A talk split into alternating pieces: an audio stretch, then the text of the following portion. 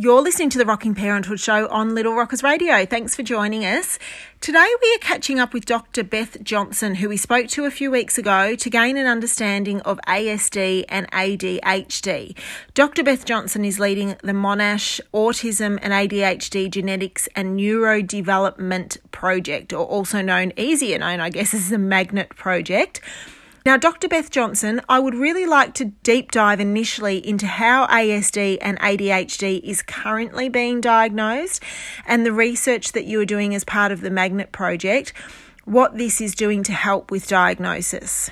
So currently, autism and ADHD are diagnosed by you know the processes. You go and see your GP if you've got any concerns, and then they um, refer you onto a paediatrician, and then a, it's recommended that a multidisciplinary team diagnose autism. So that's a paediatrician, a psychologist, and for autism there's a speech pathologist as well. So, so there might be others in there too, like an occupational therapist and other specialists but it's a multidisciplinary team that sits down and um, sifts through the criteria for autism or ADHD. So there's a, um, a Bible of psychology called and psychiatry called the DSM, and that's got a checklist for symptoms that your child must meet um, for a diagnosis.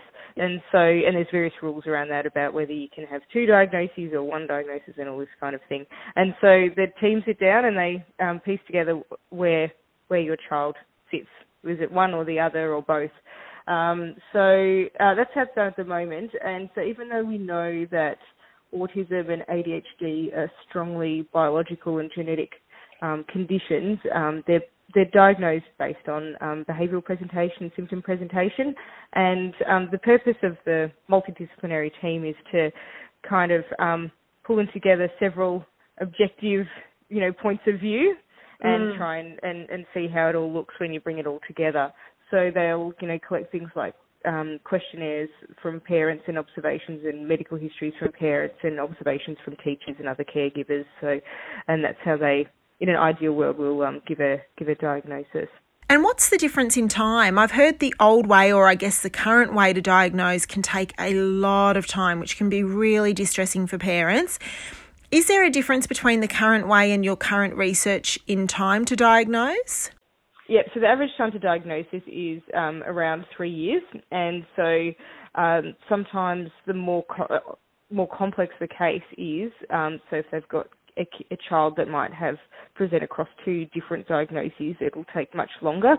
So they try and sift through what's going on, um, and so yeah, or, or a child who yeah re- requires or is a bit more subtle. So you know might have some symptoms but not fully meet criteria, but are still having difficulties in day to day life. They can take a really long time too. So um, it can be a very long and stressful journey for families. Um, there's a new push yeah, being driven by the National Institute of Mental Health in the United States um, to come up with new diagnostic criteria for all um, psychiatric and um, neurodevelopmental neurodevelopmental conditions.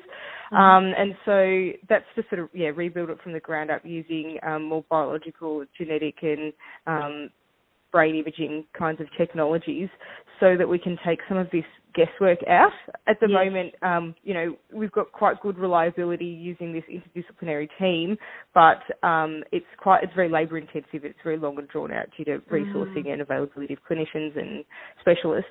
Um, so we hope that by coming up with some more objective biomarkers, then it'll be like if you go to your doctor with chest pain and say I've got you know chest pain, they can say, oh well, let's do a series of tests. We can do a blood test. We can do um, a heart you know, echocardiogram and see if there's anything obvious there, and then you can come back and have a discussion around what the causes would be and, and advise on treatment based on that. So we hope that um, with children with autism and ADHD that we'll be able to send them through a you know series of um, tasks that measure their attention and their you know social ability and things like this, um, and you know brain scan and genetic test, and yep. then based on the clusters of symptoms and um, and profiles that we get back, be able to go, okay, we're quite sure that this is the type of autism that you have, and this is the best kind of treatment for that. If any treatment at all is in fact required. So yeah.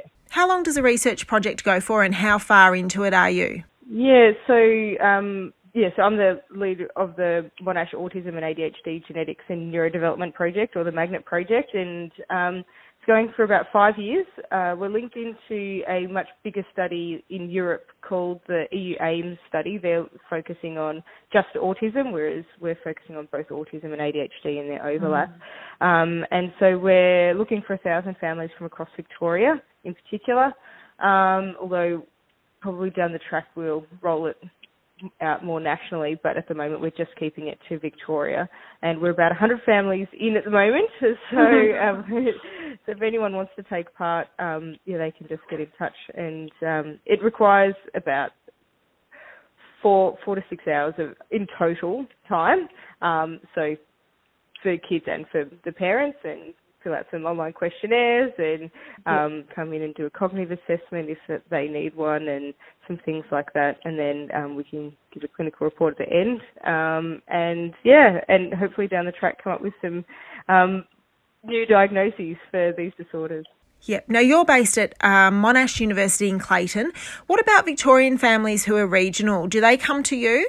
So if the if their child's school is interested in participating, they can approach their school and we can get in touch that way and actually take our lab out to the school.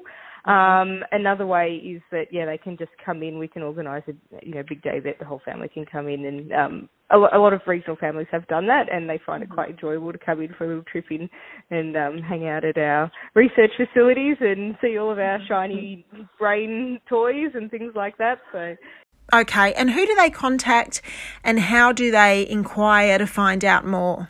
So there's a Facebook page called Magnet Project. If you do, if you um, search Magnet Project on Facebook, it'll come up, big orange logo. Um, or else they can just contact me, beth.johnson at monash.edu, and um, yeah, we can go that way. All right. So I will pop all of those links and contact details on our website too at littlerockersradio.com.au. You're basically 10% into the project. You've got 90% to go. Thank you so much for joining us and sharing your knowledge and also for the great work that you're doing. Thank you very much. That was Dr. Beth Johnson. She's a postdoctoral researcher at Monash University. She was joining us on Little Rockers Radio. Thanks for listening.